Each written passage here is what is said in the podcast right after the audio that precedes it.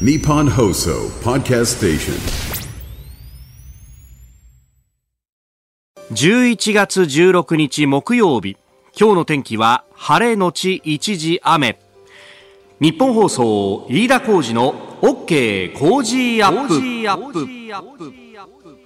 朝6時を過ぎました。おはようございます。日本放送アナウンサーの飯田浩二です。おはようございます。日本放送アナウンサーの新業一華です。日本放送飯田浩二の OK 工事アップ。この後8時まで生放送です、えー、今日はあの天気予報を見ると午後夜になるとちょっと雨下り坂かなという感じですかね、そうなんですよね。お天気下り坂で、予報ですと、今の時点ですと夜ですね、雲が多くなって、えー、9時以降、ところどころで雨が降り始める見込みということですね9。時以降かじゃあちょっとお帰り遅くなる方はね折りたたみの傘とか持ってった方がいいかなとそうですね。ねえ、はいこの雨で寒くなるのかな？いや、それがですね、明日の予想最高気温18度っていうふうに今出てまして、うんあの、明日はですね、荒れた天気に午前中を中心になるんですが、南風が強まるということで、なので気温が下がるということではあまりないっていう。うんまあ、先週の、ね、雨はそれが寒気を呼んできたということがありましたが今回はそこまでではないけれどもそうなんですよとね。いう感じであります。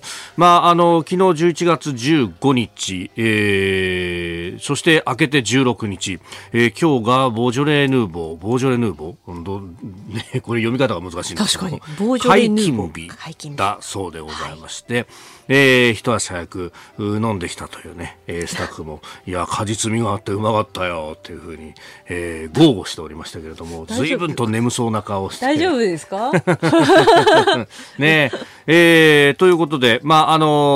ー一応ね、全世界的にこの日付で解禁ということになりますんで、まあ、そうなると、うーん、日本は、あー日付変更線にも近いから、はいね、えー早く飲めるぞということで、まあ、あー解禁イベント等々が、そういえばね、えー昔からやっておりますけれども、えーワイン愛好家が集まってみたいなこともあったようです。で、もうね、あの、コンビニとか会社の近所のお店回りますと、えーすでに置いてあるところがあって、えースタッフがですね、これを買って持ってきたはいいんですけれどうもん、買って持ってきたはいいんだけれども、これ飲んじゃうと今日仕事になんないよね。スタジオに今あるんですよ、このスタッフが買ってきた。いやーしかも紙コップまで置いてあるんですよ、空の。いや、これでも飲んでいいわけじゃないんでしょ？ねえ、私木曜なんですよ、今日はね。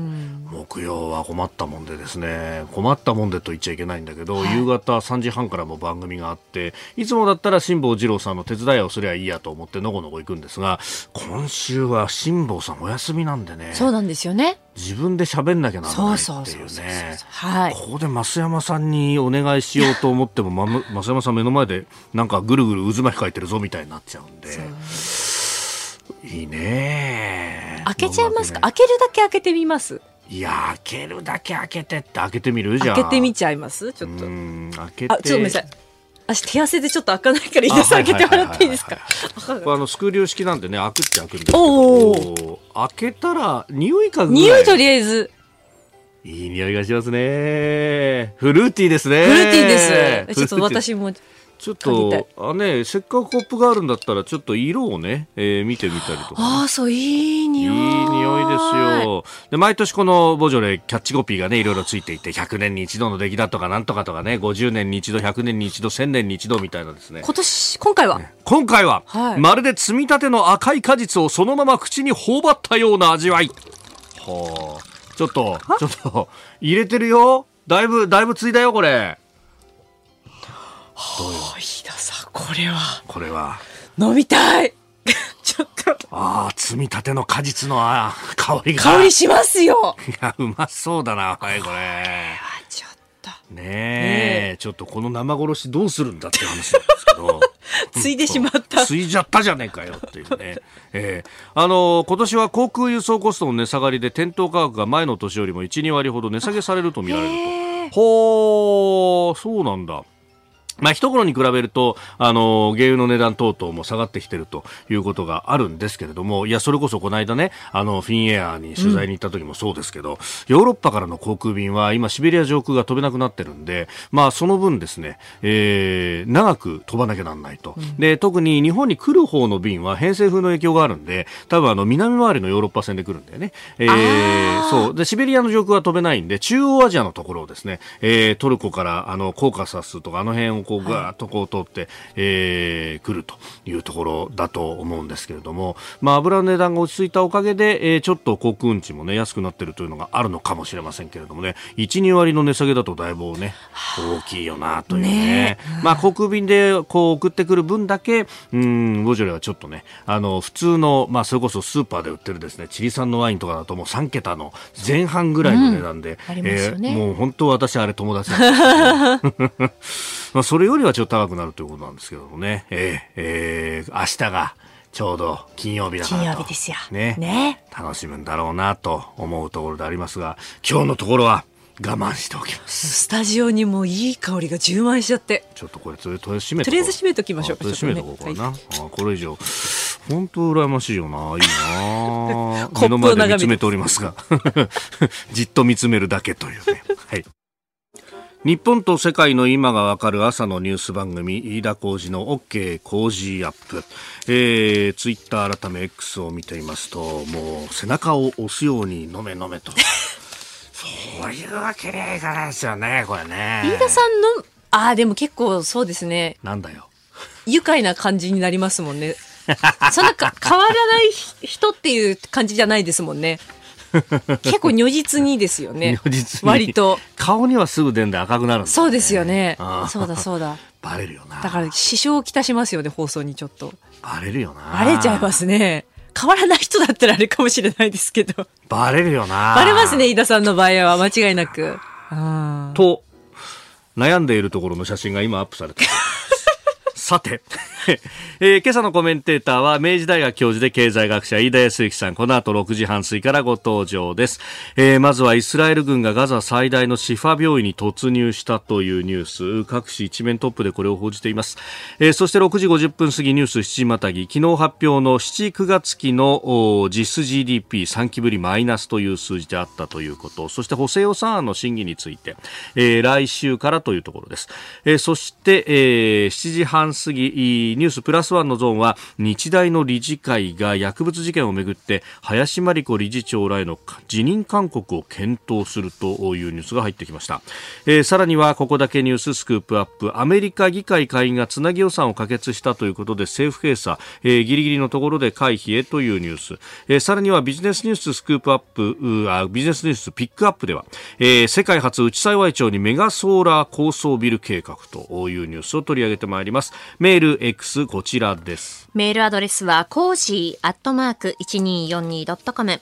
アルファベットすべて小文字で COZY で cozy です。 cozy アットマーク 1242.com。X のハッシュタグは、ハッシュタグ cozy 1242、ハッシュタグ cozy 1242です。今週は JA グループ茨城レンコン流通部会から茨城のレンコン4キロ1箱を毎日5人の方にプレゼントします。この時間最新の株と為替の情報を外為ドットコム総研調査部長の神田拓也さんに伝えていただきます。神田さんよろしくお願いします。はい外為ドットコム総研の神田です。よろしくお願いいたします。お願いしますはい、えー、現地15日のニューヨーク株式市場のダウ平均株価ですが、はい。えー、前の日に比べて163ドル51セント高い。3万4991ドル21セントで取引を終えました、ハイテク銘柄中心のナスダック総合指数は9.45ポイント上がって1万4103.84でした。円相場は前の日の同じ時間帯と比べて、えー、約1円、えー、円安ドル高の1ドル151円40銭付近で取引されています。あの15日の為替市場では、はい、アメリカ10月小売売上高が予想を上回ったことを受けてドル買い円売りが強まりました。小売統計でアメリカ経済の肝である個人消費はなお底堅いとの見方が広がっていますあの前日14日の CPI 統計では、はい、消費者物価 FRB の、ね、利下げ観測が広がったんですが、はい、あそれがこの日はあ今度は一転して後退したという格好で、ドルに買い戻しが入りました。あこれ、おのおののデータ見ると、景気強いのか弱いのか、本当、うん、なんか判断難しいんですね、これ。そうですね。あのインフレははっきり鈍化基調が見えてきてるんですが、一方で、えー、景気は非常に底堅い、えー、特に個人消費は堅調と、はい、いうことで、まあ、FRB がですね金融政策はデータ次第だという姿勢を示していますので、ええまあ、市場はそのデータに一喜一憂しやすくなっています、うん、それから神田さん、あの昨日も中村さんから指摘あったんですが、はい、ユーロ円の方が164円台まで来てますね。はい、そうですね。もうこれはあの円売りの流れとい。うほかないと思うんですよね。あの日銀はあ当面金融政策を動かさない、金融緩和を維持するとい。う見方が強くて、えー、まあ、低金利の円を売って、えー、金利が高い他の通貨を買う動きというのは引き続き見られています。なるほど、わかりました。神田さんどうもありがとうございました。はい、ありがとうございました。ここが気になるのコーナーです。スタジオ長官各紙が入ってまいりました。えー、今朝の一面トップはイスラエルとイスラム組織ハマスの戦闘についてというところです。朝日新聞一面、イスラエル軍病院突入、院内に数千の民間人。えー、読売新聞、イスラエルガザ最大病院に突入、複数の統治機関制圧。えー、毎日新聞、イスラエル軍病院突入、ガザ最大患者ら多数。えー、そして産経新聞ガザ最大病院に突入イスラエル軍ハマス交戦。アメリカ院内銃撃戦は支持せずと、えー、いうことで4市一面トップ写真入りでというところであります、えー、ガザ市にあります地区最大規模のシファ病院というところで突入作戦を始めたということで、えー、ありますが、えー、患者ら数千人の民間人がとどまっているということで、まあ、まあ、すでに、えー、電力の供給がストップして久しいということで医療療崩壊というところ、あのかなりね、えー、悲惨な状況になっているということは前々から伝えられていました。まあ、あの日本の新聞も、え、電話取材をしてその様子を伝えたりもしておりましたけれども、えー、イスラエル軍が突入したとイスラエルの説明ではここの地下にハマスの司令部があるんだということにを言っておりますが、うん、まあ、ここをね、えー、病院というところは基本的に攻撃等々してはいけないというのは、まあ、ー、戦時国際法等々で、えー、規定されているところでありますんで、えー、ただ、ここが軍事的に使われているということであれば、その縛りの範囲ではないとされています。ただし、えー、それには攻撃する側の当然ながら、巨匠責任というものが伴うので、えー、中に入ってですね、本当に証拠らしきものが、えー、そして、えー、第三者が見ても客観的にクリアになるかどうかというところなんですけれども、えー、突入をしてから久しいというところですが、今のところ、まあ、海外のメディア等々、えー、ネット上を見てもですね、えー、証拠らしい証拠というものは出てきていないと。まあ、あの、イスラエル側が示したですね、えー、昨日もここでも申し上げましたが、例えばその、トンネルの入り口の穴なんだこれはというようなものが出てきましたが、いや、これエレベーターじゃないのとか、えー、いろいろな反証がされているというところで、なかなか衆目が一致して、えー、これが動かぬ証拠だというようなものは、どうなんでしょう、出てきていないんではないかというところがあります。さあそして気になるニュースですけれども来年は世界各地でいろんな選挙が行われるという年でこれをですね指して惑星直列のようだというふうに言う人もいます。それぐらいあの世界が大きく動くかもしれないという2024年なんですがその口火を切るのが台湾の総統選挙、まあ、台湾のトップの選挙です。今蔡英文さんという方が2期目のトップを務めていますが台湾の規定では2期で総統は終了ということになりますんで、まあ、次はですね、蔡英文さん出れないと。で、与党の民進党から来清徳さんという今副総統やってる方が出ると。いうことがすでに決まっていて、そして野党は国民党が江遊義さん、えー、そして今、台湾第3党があって、そこのカー・ブンテスさんという方が出ると。いうことが言われているんですが、昨日ですね、え、この江遊義、カー・ブンテツ、両方の党、国民党と民衆党が、政策協定というかですですね、野党2党が候補者の一本化で電撃的に合意をしたんだということが出ていまして、各地国際面でこれに触れています。まあ、共倒れを回避するために手を組むんだと。2人の支持率を単純に足し合わせると来清徳さんを上回るということで、そうすると政権交代が起こるのかというところなんですけれども、まあ、あ中国に対するスタンス等々で、えー、国民党と民衆党の間にはちょっと隔たりがあるんで、その辺がどうなるのかなと。で、まあ、あの、国民党はね、えー、もともとその蒋介石が、台湾を統治していた時代からの、まあ、あまあ、遡れば孫文に連なるというところで、歴史の教科書を学んだところですが、えー、民衆党はですね、2014年に議会を学生が占拠したひまわり運動というのがあって、そこの支持者たちが、うん、カーブンテスさんを押して、えー、前の台北の市長まで押し上げたという歴史のあるところであります。で、この議会選挙もですね、もともと、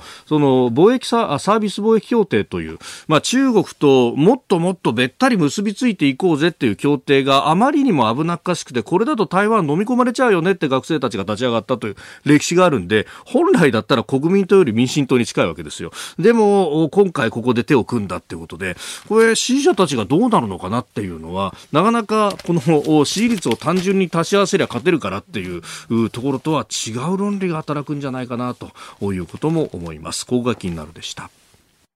この時間からコメンテーターの方々ご登場です。今朝は明治大学教授で経済学者飯田康之さんです。おはようございます。おはようございます。よろしくお願いします。はい、さあ、まず取り上げるニュースですが、4市一面トップ、イスラエル軍がガザ最大シファ病院に突入と、えー、いうニュースであります。まあね、民間人も多数いるというところだそうですまあ、はい。その一方で、やはり病院の中に、今、様々な、まあ、ハマス自体の統治や指揮命令系統というのがあったというのが、まあ、イスラエル側の主張なわけなんですよね。はい、で、えー、まあ、この、まあ、今回の一連の軍事作戦、えーはい、というのについて、私別にその、この地域の状況というのを分かっているわけではないんですけれども、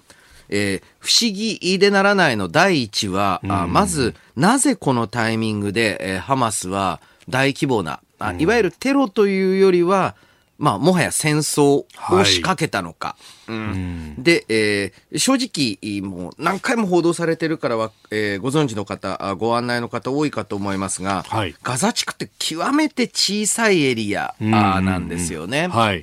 で、そこの事実上の、まあ、政府がハマスだったと。えー、で、えー、イスラエル側、または西側諸国も、そのハマスがテロ、ないしはテロ支援を続けている団体だと分かりながらも、うん、まあ、他のもっとわけのわからない独立系過激派よりはマシだろうということで、えー、まあ、そのハマスの完全な相当というところに至ってなかった。まあ、ある意味で言うと、変なパワーバランスで、はい、えー、まあ、地域が維持されてた。これを、まあ、ハマスが今回軍事作戦を行ったことによって、えー、完全にまあ、事実上ハマスを解体していくという作業に移るわけなんですが、なぜまあ、勝ち目は、まあ、そもそもないわけです。えー、というのが、第一の疑問であり、第二の疑問は、軍事力のバランスから言って、イスラエルはここまで、えー、まあ、徹底した軍事作戦をやる必要があったんだろうかと。で、ある意味今回、えー、イスラエルは当初、開戦当初、100%純粋な被害者、あだったわけです。はい。えー、なので、えー、それを中心に国際的な支援を呼びかけるというスタイルを取らずに、はい、まあ、ある意味一部で、えー、まあ、民間、えー、人の犠牲、えー、多いといった指摘もあって、国際的な非難、うん、というのも出てくるでしょうと。うさらに言うと、まあ、えー、いろいろなニュースでコメンテーターが言いよどんでるのを皆さん聞いてると思いますけれども、はい、うんどう考えても被害者なイスラエルなんですが、どう考えてもやりすぎなので、うん、えー、うん、あまり100%イスラエル側に立って、はい、えー、議論するのも難しい状況になってる。これがあの、まあ、ウクライナ問題と大きな違いなわけですよね、はい、双方に国際法違反だったりとか人道的に間違いがあるというところですね。で、えー、こういった中で、えー、この後、まあ、このガザ地区というのを、はい、これさすがにイスラエルが占領し続けるという選択肢はない。国際的にもないですし、はいえーまさにパレスチナあーとの協約上もないんですが、ええ一方でじゃあこのガザ地区を、ん誰が統治するんですか？はい。という問題。で、えーね、いろいろ問題ありつつ、なんとなくのバランスうを保っていたハマスはもういないわけです。で、えー一方で、えーヨルダン川西岸地域とはもう完全にその、はいえー組織であったり、えーこれまでの抵抗運動を指揮してきた系統も違うので、はい。いきなりそこがわっと言って統治ということもできない。今いるファタハという人たちが言っても、当ちょっ然できないでしょとう。うん、えーなんでこいつらいるんだってことになってしまう。ですから、ここの、このガザ地区の安定のための政権というのをはい。どう作っていくのか。これイスラエルがあまり関与しすぎると、現地としてはまあ納得がいかないと。うーんただね、中から出すということになると、さらに過激な人たちが出る可能性もあると、そうなんです。あの、イラク戦争の後のね、イラク統治に似てるような感じがありますね。うん、この泥沼になっていくっていう、まあ、イスラエルにはただ、あんまりビジョンがないんじゃないかということを、昨日の読売読売新聞などが報じておりました。えー、ここが期待、まずはあイスラエル中東情勢についてでありました。日本と世界の今がわかる朝のニュース番組飯田浩二の OK コージーアップ。ここでポッドキャスト YouTube でお聞きのあなたにお知らせです。OK コージーアップ週末増刊号を毎週土曜日の午後に配信しています。1週間のニュースの振り返りこれからのニュースの予定や今後登場いただくコメンテーターのラインナップをご紹介しています。後半には Cozy up コメンテーターがゲストと対談するコーナー。今月はジャーナリストの須田慎一郎さんとクリームパンで知られる株式会社八天堂代表取締役の森光孝雅さんの対談をお送りします。日本と世界の今がわかる朝のニュース番組飯田浩司の OK Cozy up。週末もぜひチェックしてください。えーコメンテーターの方々と7時をまたいでニュースを掘り下げてまいります。えー今朝は明治大学教授で経済学者、飯田泰之さんです。引き続きよろしくお願いします。よろしくお願いします。さて取り上げるニュースはこちらです。今年7、9月期の実質 GDP3 期ぶりマイナス、年率2.1%減。内閣府が昨日発表した7月から9月期の GDP 国内総生産の速報値によりますと物価変動の影響を除いた実質 GDP が季節,、調整済みの値で、4、6月期前期と比べ0.5%減りました。このペースが1年間続くと仮定した年率換算では2.1%減となり3四半期ぶりのマイナス成長となっております。えー、物価高で個人消費がということが言われます。はいはい。これね、不思議で、議。えーこれあの、公式発表を見ても、はい。お経済成長率を最も押し下げてえーいるのは、うん。在庫。そしはい。て設備投資で、えー消費については前期よりはマイナス幅を縮めてきてるんですね。むしろ持ち直してるんですね。そう、そう、まだプラス域になってないのは問題ですけれども、なんでここで個人消費っていうところにみんな集中するのかというのには、ちょいとからくりがありまして、ほうほう。えー GDP っていうのは、はい。需要側、あ結局 GDP っていうのは1年間、えーこの場合だったら7月から9月の3ヶ月間に実際に販売された、はい。えーそれによって販売されたってことは作ったってことですよね。んえーその実績を集めたものなので、販売側から消費、うん。投資、うん。政府支出、あとは外需、海外の需要。はい。これの和、あこれを足し上げたものをとして計算したりするんですね。うんうんうん。えーで、この時に、はい。えーまあ、それぞれ消費は消費の調査、投資は投資の調査、まあ政府支出はまあ政府支出のじ実績計画、はいえーとかで、えー計算していくんですけれども、うん。このうち投資についてはまだ十分なデータがないんです。第一次速報の段階では。はい。で、えーこれは法人企業統計という、はい。うまあ、えー企業側の統計が出揃ってやっと、おまあ、あのー二次速報。で、えーまあ、設備投資こういう数字だったねって言えるんですけれども、はい。現段階だと投資関連のお商品の売り上げとかから予想してる段階なので、ああ、なるほど。そう。投資をした側じゃなくて、受けた側というそうか、お金を受け取った側の方で計算してる。そうなんです。なのでね、えー設備投資の数字って、はい来月す変わるかもしれないから、みんなあんまコメントしたくないんですよ。結構ブレるんですね。結構ブレるんです。ん えーで、投資、えー消費消費って言ってるんですけれども、はいなぜ今消費が振るわないのかのヒントは、今、在庫水準が減っているというところにもあるんです。民間在庫変動が寄与率マイナス0.3。一番でかいんですね。一番でかい。マイナス0.5の中でマイナス0.3。マイナス0.3は在庫ですと。はい。で、この在庫のマイナスの影響って何かというと、はい。例えば、新しく商品を作って、えー棚に積んどく。うーん。または工場の中で、まあ、製品にまで完成してないんだけれども、はいえー仕掛かり品っていうんですけれども、んまあ、完成間近な状況で置いておく。これを在庫投資って言います。投資なんですね。はい。で、えーこれがマイナスっていうのは、うん。うん。積んでた棚のものをはい。売っちゃってる。つあーまり在庫水準を下げてるってことなんです。はい。で、これどういう時に起きるかっていうと、今が売り時だと思う時に起きるんです。うーん。で確かにそうですね。そう、今売り時だっていうのは、今高いから売り時なんですよね。おー。ですからまさにインフレを反映している。ともう一つ。はい。これでまたインフレによるマイナス成長で消費が振るわずって言うんですけど、よくよく考えてみてください。ずーっとインフレが続く、またはインフレが加速するんだったら、はい。むしろ今消費するべきですよね。ああ、確かに将来の方が高くなる高くなるんですからうんうんうん。で、えーまさに在庫を崩しているうん。プラス、消費を、今度消費者側は消費を抑えてるっていうのは、インフレが一時的だと予想している人が多いということなんです。まあ、そのあたり足元経済、これから市場またいで解説をいただきます。ニュース7時またぎ、日本放送です。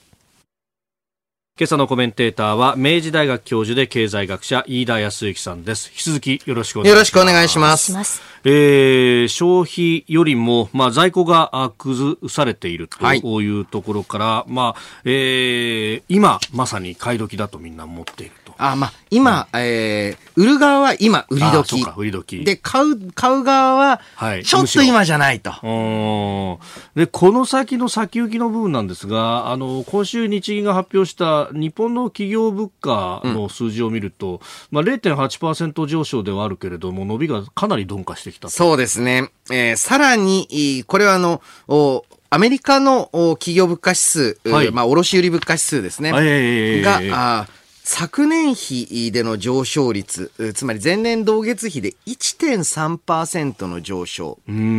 かなり低いです。市場予想を下回ったと。そうですね。で、えー実際これを受けて、えーはいアメリカはあ長期金利の低下。あーこれはもうそろそろアメリカ、インフレ対策シフトから抜ける、つまり利上げ利上げから抜けるんじゃないかっていう予想で、えー長期金利下がって、株がだいぶ上げました。あね。はい。で、えーこのようにですね、まあ、あーコロナと、おそしてウクライナ問題に起因する、はい。まあ、ちょっと突発的な、あー物価高というのが落ち着きつつあると。で、で、えー物価の上昇が落ち着きつつあるんだったら、はい今買い急ぐやつはいないわけですね。確かにそうですね。また、待った方が安くなるんじゃないのっていうマインドに戻っちゃう。そう、典型的にはですね、はいえーここのところちょっと駆け込みのように増えていた、ええあー住宅投資が、市区だいぶ、まあ、だいぶと言いますか、むしろマイナスになってるんですね。で、えーこれももちろんよく、うごくざっくり言うと、資源高によりっていう、まあ、ええ要は資材とか手間賃が、はい工賃が高いので、ね、住宅投資減りましたって言うんですけれども、いやいや、待ってくんだ、くんなさいと。今後もっと上がるんだったら、今買うはずなのに、はい待ってるっていうのは、やっぱりこの資源高、あ工賃高っていうのが、加速するとやっぱ思ってない人が多いんですよね。日本国内。うん日本国内で。そろそろ天井じゃねえかと。としたならば、今じゃない方がいいんですよね。あー。これでも今じゃない方がいいっていうマインドがね、また戻ってくるということになると、まあ、あの、総理はデフレ脱却、うん、今が大チャンスなんだって言いますけれども、なんかちょっとまた戻りつつあるみたいな、はい、まさに、今、あそういった状況を見えてきているからこそ、どうやって2%台のインフレを維持するのか、はい、という、まあ、足元ではインフレ対策をしながら、いかにインフレ率を低下させすぎないのかっていう二つの仕事をこなしていかなければいけない。その時にもう一つ注目したいのは今回の GDP で。まあ GDP ってのは消費、投資、政府支出、海外。はい。失礼。この中で政府支出がですね、はい、名目でプラス、実質でマイナス。なんです。名目ってことは金額ベースではプラスになってるんだよと。ちゃんと積んでるんだと。だけれども、物価を考慮するとマイナス。はい、これはね、大変わかりやすい状況で、はい、えー、つまりは政府の支出って、前の年に予算審議して、いくら使うかもう決めちゃってるんですよ。ああ、確かにそうですね。そうなんです。うんうんうんで、えー、100万円使いますって言って、はい。で、えー、まあ半年、今日の間に、まあ数パーセント物価が上がりましたと。ええ105万円使わせてくださいってダメなんです。それも予算は予算としてちゃんと、ね、えー、まあ、国会かもしれないし、あとはまあ、各県議会とかで、ちゃんと決めたんでしょうと。っていうと、物価上がってんのに金額同じなので、はい、実績に政府支出減らしたことになってしまうんですよね。ああ、タイムラグがそうやって聞いちゃうんですね。はい。うん、で、このタイムラグ問題というのを、はいえー、日本の財政は、まあ、過去30年ぐらい気にしたことすらなかったんです。うん。確かにデフレだったから、そうなんです。そんなに価値が下がるみたいなことがなかったわけですね。そう。あのー、だけれども、もうそうじゃない、フェーズに戻ったってね、まあまあデフレだと、変な話、同じ金額支出したら実質的にたくさんやったことになっちゃうみたいなね。あ確かに。値段が下がって。ね えー、という状況ではないので、えー、はい、この財政のあり方、についても、えー、将来に、まあ、ある程度多少のインフレがあるんだぞという前提で、ね、様々な、えー、財政措置講じて、はい、大体ですね、えー、ざっくり言うと今、ちょうど15兆円ほど、需要がまだ足りてないと私は思っています。はいで、それをちょうど、まあ、13から17、カウントの仕方、あいろいろありますけれども、えー、補正予算で埋めていく。はい。というのが、まあ、当面の課題になっているわけですね。しかし、あれですね、その補正予算、まあ一応規模としてはじゃあ、まあある程度適正ですね。ただ、基金で積むとかそういう話が多いじゃないですか。そうなんです。そうするとこれ使うのが先々だってなると目減りしちゃうかもしれないってことですか？いや、まさにその通り。うん、で、えー、こういった基金の積みについても、えー、ちゃんとインフレ対応というか、まあ、よくよく考えると世界中の国、そして1990年までの日本は、うんうんうんうん、当然そうしてきたんです。名目だけ、名目額だけで、金額だけで予算決めて、金額だけで基金決めたら、うんうんインフレ分。はい。どんどん目減りしちゃうね、と。さあ、と、当たり前でしょって。いう感覚を少し思い起こさなければならないですし、はい、今、うん、政府が実際に使う金額が13から、まあ、まだ15兆前後必要ですという話なので、はい、支出しないといけない。今回も、えー、なぜ私が13から17というかというと、はいえ。ー去年、えー、または今年の本予算で、えー、結局使わなかったあ部分っていうのが、まあ、えー、何兆円かあると。はい。それを13兆円に乗っけると17兆円なんですね。だ4兆円、まあ、まあ、4兆円弱ぐらいある。はい。で、せっかく13から17、いい規模ですねって言っても、ええええ、うん、使わなかった意味ないんですよ。うんですから、まあ、雰囲気といいますか、単純に言うと大体まあ15兆円。で、それを超えると、それ以上は、今度は出しすぎになりますんで、んえー、ここら辺のね、えー、かなり細かな舵取りが求められる局面なんじゃないでしょうか。セゾンプラチナビジネスアメックスカードが選ばれている理由仕入れ費用税金の支払いを一元管理して業務を効率化支払い猶予が最長56日でキャッシュフローにゆとりもできます個人事業主フリーランスの皆さんビジネスにこれ1枚。セゾンプラチナビジネスアメックスカード。おはようニュースネットワーク。東京有楽町日本放送キーステーションに全国のラジオ局を結んでお届けいたします。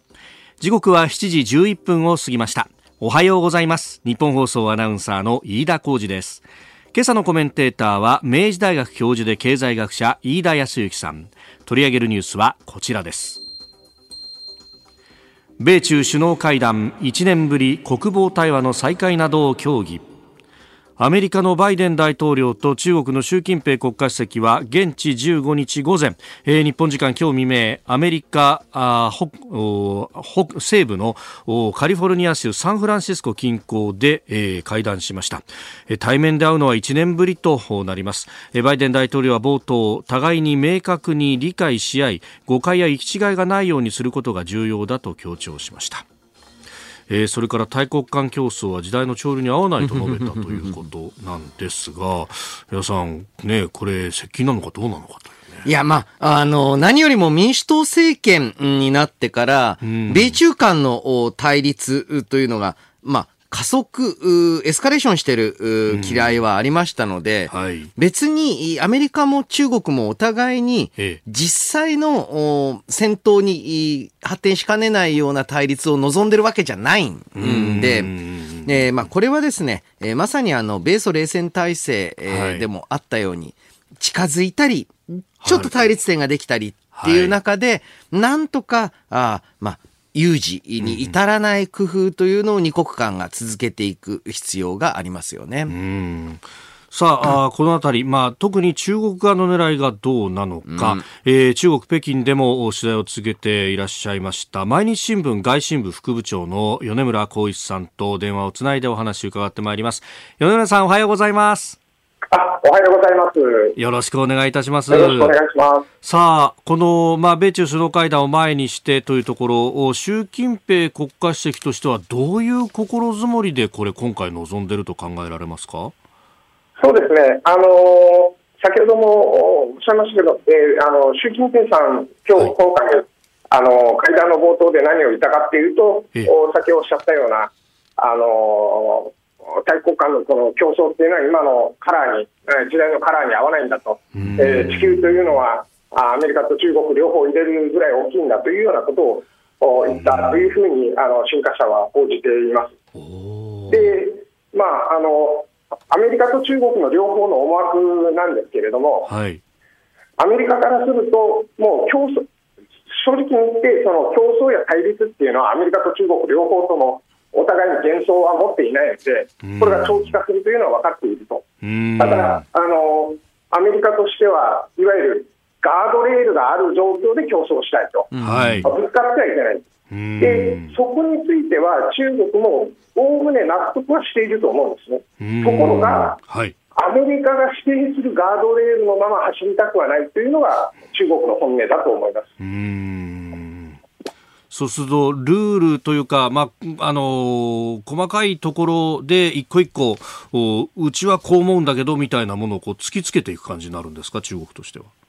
そうですね。たあの例えばあの最近ですと、その、はい、南シナ海だとか、えー、台湾海峡で、はい、えー、アメ米軍の船や飛行機が、警察などで回っていると、はい、中国の船や飛行機が異常接近するとい。うような事態が相次いでいました。で米軍としては、こういうことはちょっとやめようねと、あの過度にはやらない、何かルールを作って合意しようね、そのために軍同士の話を愛をしようね。ということだと思います。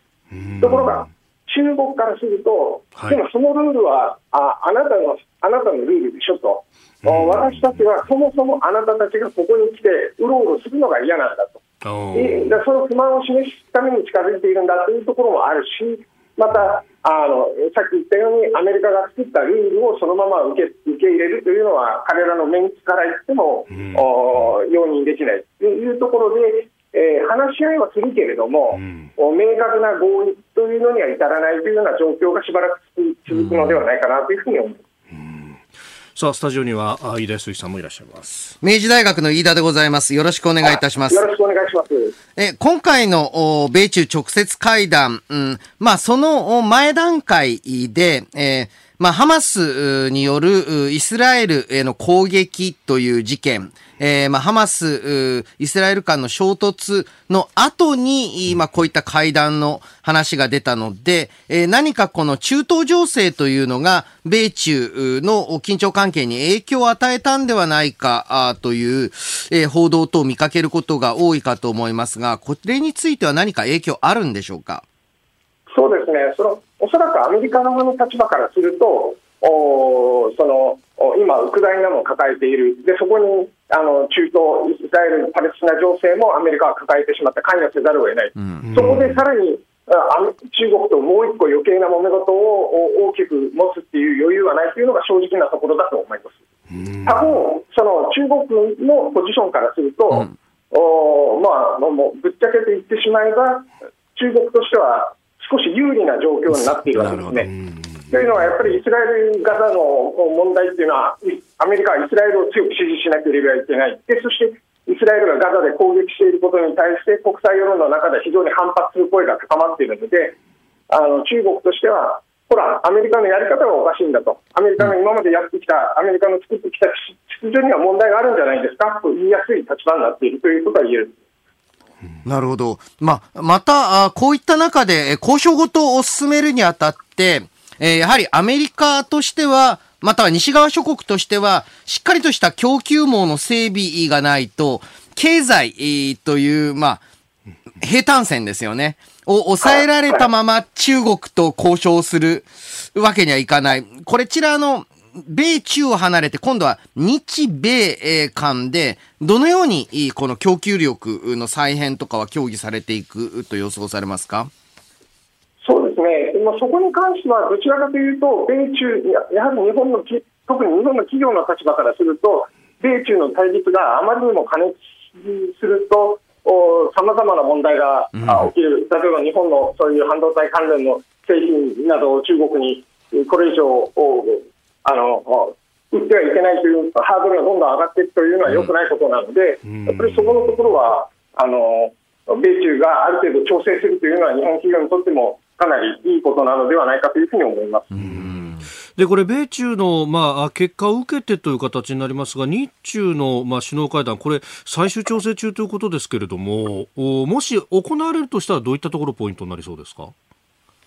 ですね、まあ、もう本当に米中首脳会談以上に、もうとりあえず会うことに意味があるというくらいしか期待できないのではないかというのが、あ本目のところですね、まあ、このぎりぎりになってもまだ会談になるのか、立ち話程度になるのか決まってないわけですし、こ9日にあの秋葉あの国家安全保障局長が北京に行った際も、はい、本来、われわれからすると、日本の方からあの処理水の問題もあるし、あの法人拘束の問題もあるし、要求することがいっぱいあるのに、はい、向こうの欧外相が言ってきたのが、日本は関係解除に臨むと口で言ってるけど、具体的な行動に反映させるべきだというふうに言ってきたわけですよね。だから中国としては、あんたにボールがあるよって言ってきてる状況なので、はい、えー、なかなか難しい、あのー、話にはなると思います。ただ、やっぱり中国の場合、首脳同士が会うと、確実に中国内の社会の雰囲気が変わっていくということがよくあるので、えー、まあ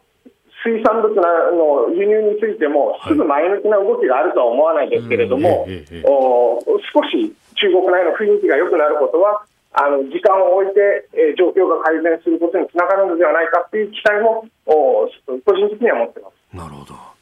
さあ、そして、えー、米さん、もう一つ、米さん、あの、毎日の紙面などでも、こう、北朝鮮についても非常に詳しく取材をされていらっしゃいます。で、昨日が横田めぐみさんの拉致から46年ということでもありました。まあ、この、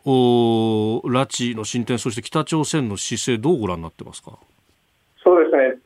本当にあの、まあ、痛ましくかつ難しい問題なので、一言では言えないんですけれども、まあ、簡単に言うと、短く言うと、現状の見通しはやはり明るくはないです。というのは、金正恩総書記は昨年末からですね、はい、国際関係の構図が新冷戦システムに転換したって繰り返して言ってるんですね。で新冷戦というのは中国とロシアは俺たちの側、自分の側なので、そこでくっついて、えー、日米韓と対立していくという意味で、北朝鮮にとっては今、心地よい状況ができている。えー、ですから、そうすると、じゃあ、その状況で日本に対して、えー、手を差し伸べて話し合いをしたいというふうに言ってくるかというと、なかなか厳しいという面はあります。他方、コロナ対策で北朝鮮の国内をかなり傷んで締め付けられているので、あの住民の感情だとか生活条件が悪くなっていると、だからそこのところをおあの日本政府としてはよく見極める必要があるのかなというふうに思います。これ、中国との関係っていうのは、あの引き続き良好なんですか？北朝鮮ですか、はい、あ北朝鮮、北おおむね良好ですね、まだトラブルはあのあるにはあるんですけど、ええ、あの労働力の受け入れとか、そういう問題で、どうもトラブルがあるようではあるんですけれど、うん、全体としてはあの、北朝鮮としては安心して、えー、中国に頼れている状況だなるほど、なるほど、わかりました。山田さん、朝からどうもありがとうございました。ありがとうございました。ありがとうございました。えー、以上、おはようニュースネットワークでした。今朝は明治大学教授で経済学者飯田康之さんとお送りしております引き続きよろしくお願いしますよろしくお願いします続いてニュースプラスワンこちらのニュースです。日大理事会薬物事件めぐり林真理子理事長らへの辞任勧告検討。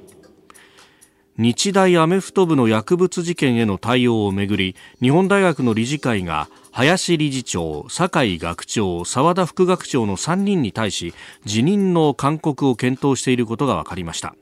日本大学では今日16日臨時の理事会が開かれ引き続き責任の所在などについて話し合いが行われる見通しで3人に対し辞任を勧告する可能性もあるとみられます。あ韓国で、うん、まあまあ、それだけ大きな事件ということですか？いや、まあ、これも出すしかない状態だと思います。もともと、林真理子さんが日大の理事長に就任したきっかけがですね、はい、日大のアメフト部による暴力事件、えー、特に試合中のラフプレーの容認というよりも、むしろ指令、えー、だとも言われている。この問題を受けて、えー、まあ、えーこういったまあ大学改革を進めるのをアピールするために知名度のある林さんに理事長をお願いした。で、えー、実際この前の事件の段階から、はい、えー、まあ言葉悪いですけれども、日大の理事長または学長はかなり引き受け手が、探さないとかなりいないという状態だったと伝え聞きます。これあの、あの、私自身がちょうどその時、明治の、はい、あの、学長室のスタッフだったので、あの、かなり大変らしいと。あの、で、えー、どういうことかというとですね、はい、どう考えても後から後からもっと問題が出てくるんですよ。で、みんな氷山の一角だって分かってるので、はい、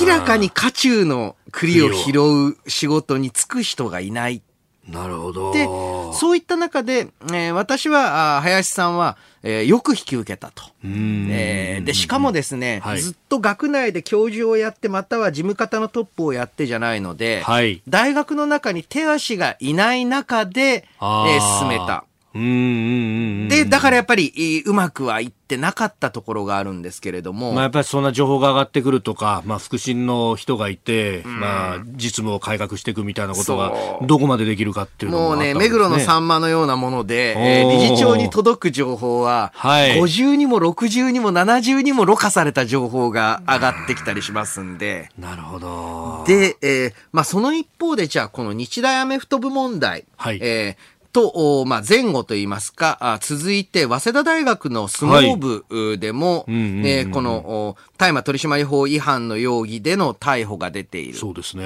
えー、なぜこの大学不祥事というのが、あまあ、出てくる、続いてくるのかあと言いますと、これ、えー、まあ、学生運動華やかりし頃からの伝統で、はい、学生の活動に対して、えー、当局というのの介入が、うんうん、まあ、できるだけしない方がいいと。大学当局の。大学と。もう、なんだったら、あ一部政治団体がキャンパスの一部を占領してるのに、介入しないと。えー、つまり警察入れて排除したりはしないと。学園の自由だと。という伝統があって、体育会もですね、かなり独立の、はい、えー、状態が続いていて。で、えー、なかなかその直接の当局の手が及びにくい。はい、でも、それはもう今回の大麻の事件、えー、明らかに刑法に、えー、ね、違反している。という。刑法犯ですから、うん。それを機に、ちょっとこの、大学の中の自主活動、体育会もそうだし、まあはい政治運動、宗教運動、いろいろありますけれども、ええええええ。と、お大学本部のお間の関係性っていうのを見直さなければいけないというよりも私は、えー犯罪行為があったら、はい。それを教育的な指導云々とかじゃなくて、はい。あの、これね、小中高大全部、ん。刑法犯、形式上の刑法犯があったら、即警察っていう体制に変えていくべきだと思います。ああ、それは例えばいじめとか。例えばそう、いじめで暴力行為があったら、それはうん。傷害事件であって、ん。いじめなんて言葉じゃなく、ちゃんと傷害事件だというふうに認識して、えかつ警察に届けるべきだし、ね、今回の、おまあ、大麻の話も、はい。まあ、注意とか、なんとか早くやめろとかって言ってるんですけれども、ええ。いやいや、ええこのお結果として、まあ、正直、日大アメフト部存続の危機だと思います。ん。なる前に、うんちゃんと警察入れときゃよかったでしょと。うん。セゾンプラチナビジネスアメックスカードが選ばれている理由。仕入れ費用税金の支払いを一元管理して業務を効率化。支払い猶予が最長56日でキャッシュフローにゆとりもできます。個人事業主フリーランスの皆さんビジネスにこれ1枚セゾンプラチナビジネスアメックスカード。えー続いてこの時間は、ここだけニュース、スクープアップ。アメリカ議会下院つなぎ予算案を可決、政府閉鎖は回避へ。アメリカ連邦議会下院は現地14日予算執行を現行水準のまま2024年の1月から2月期まで続けるつなぎ予算案を賛成336反対95の賛成多数で可決しました。上院でもすでに与野党のトップが法案への支持を表明していて政府閉鎖回避に向け大きく前進したということです。なんかあの、おこのお財政のお崖、と呼ばれたり、えーする、えーこのアメリカあの予算の期限問題。ん。なんかもう最近だと年中行事になってきましたんで、うん。あの、まあ驚かないいことです。うん。で、あの、むしろですね、まあ、そのアメリカの国内法、予算関連法、財政法がですね、はい。非常に不備があるということを、お毎年世界に向けて発信しているような状況になってしまっていると。えー通常であれば、ああの、ほとんどの国、日本もそうですけれども、えー予算が未成立うだった場合には、暫定的な予算によって、はい。えーこういう、まあ、例えば今回の、えーで言うと、退役軍人うんの、おまあ、えー予算。はい。これも、退役軍人の方、今軍人じゃないかもしれませんけれども、その老後、お引退後の所得も込みで生活してるわけですから。だからあの、はいえ予算が通らないので給料払えませんみたいな状況になってるわけですよ。んあなるかもしれないわけですよ。うんもう常識的にありえない。はいだったら、本来であれば、ごめん、日本の、あの、アメリカの選挙権も持ってない人間が言っても、変な言い方ですけれども、これはちゃんと予算未成立時の、おまあ、あの、対応方法っていうのをはい決めておく必要がある。これとこれとこれ、これは、えーまあ、とりあえず暫定予算で自動支出を続けて、で、えー本予算成立の時に、うんうんうんまあ、出しすぎた。はい払い、払いが足りなかったっていうのを調整するみたいな、ルール決めをしていかないといけない。で、毎回ですね、はいえーまあ、特にえー大統領と議会でねじれが生じると、おこうやってずーっと粘って、はい。粘る中で、えー野党側は譲歩を求め、まあ、今回は共和党が、えーまあ、言いたいことを言って譲歩してもらい、で、えー結局民主党は、あこの形式上、いつまででもお続けられないので、はい。あの、結局情報してとかっていう清掃の種に予算がなってしまっている。うこれは非常に健全ではない状況だと思いますね。うん。まあ、日本でもかつてね、ねじれ国会。ねじれ国会の時のね、特例公債法、赤字国債法案だとか、あるいは、えー日銀の制服総裁人事とか、はいえー人質に取られてというようなことがありましたよね。そう。おで、えーそのお人質に取るものがでかいんですよね。政府の運行ができなくなるかもしれないっていう、政府閉鎖を人質にとって与野党間のお交渉が行われるので、どうしてもおこれアメリカの政治制度おというのの難しさだと思います。えーで、えー一方でじゃあ、あこの後、おアメリカ、あどういう方向に向かっていくかというと、やはり共和党内での、おまあ、予算に関する保守派、中でも、おまあ、ウクライナあへの支援の継続については、あちょっと議論が出てしまう。はい。それだけ、えー米国が、あの、孤立主義の傾向というのを共和党の一部根強く持っているう状況なんだっていうのを、まあ、つまりは、えー要は、アメリカが世界の警察であるのか、はい。西側諸国のリーダーであり続けるのかっていうのに対して、えもちろんであると、お自由と民主主義を守るんだっていうのは民主党もそうですし、んえ共和党も、おまあ、そういう考え方の方いる一方で、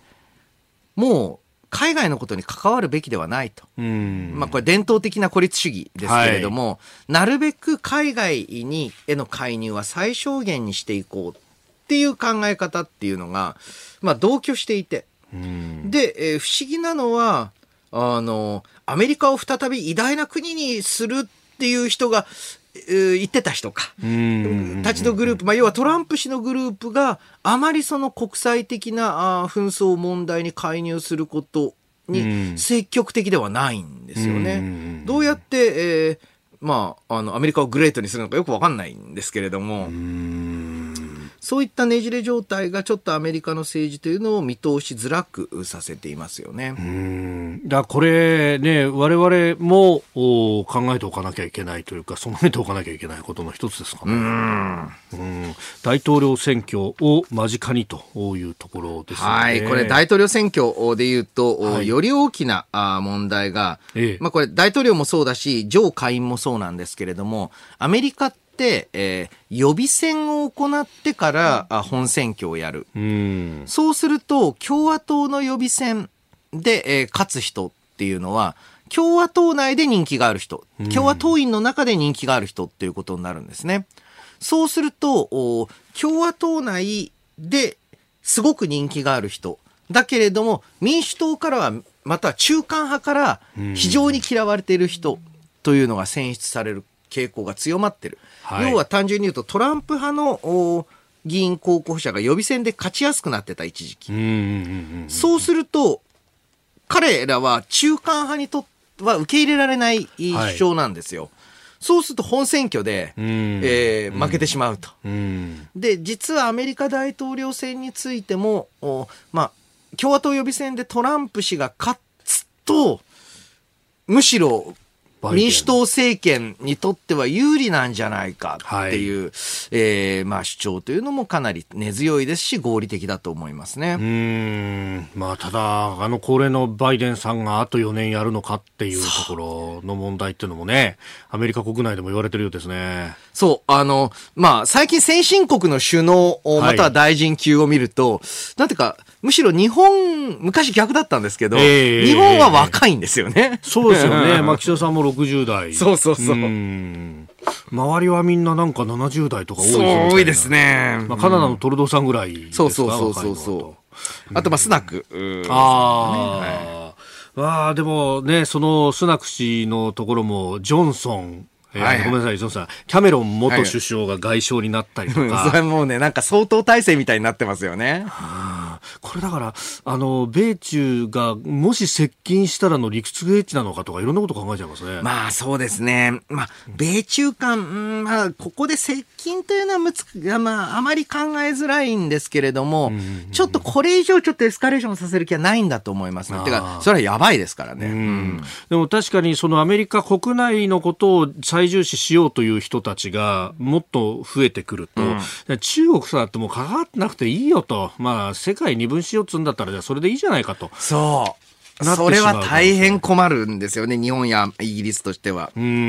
だからこそ、おやはりイギリスと日本がどういう形で同盟関係、えーであったり協調関係を高めていくのかって非常に、まあ、かつてないほどに重要になってきている。だ本当、このスナク政権のキャメロン氏起用の動きと、うん、オーストラリアがここのところアルバニージー政権になって、ちょっと中国に接近しようとしてるとか、うん、あれ、まあ、5年前とだいぶこれ様相変わってきてるぞっていうのが気になる、確かに、その通りですね。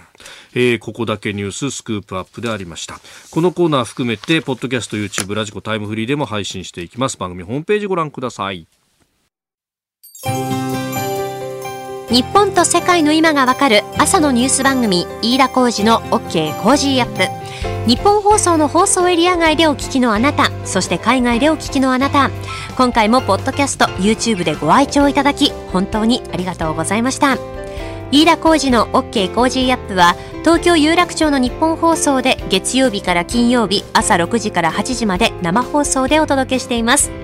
番組ホームページでは登場いただくコメンテーターのラインナップや放送内容の原稿化された記事など情報盛りだくさんです。また公式 X では平日は毎日最新情報を配信中です。ぜひチェックしてみてください。そしてもう一つ飯田浩司アナウンサーが夕刊フジでコラムを連載中。飯田浩司のそこまで言うか。毎週火曜日の紙面もぜひご覧ください。日本と世界の今がわかる朝のニュース番組。飯田浩司の OK Cozy up忙しい朝そして移動中ニュースを少し深く知りたい時ぜひ AM、FM、ラジコはもちろん日本放送のポッドキャスト YouTube でチェックしてください。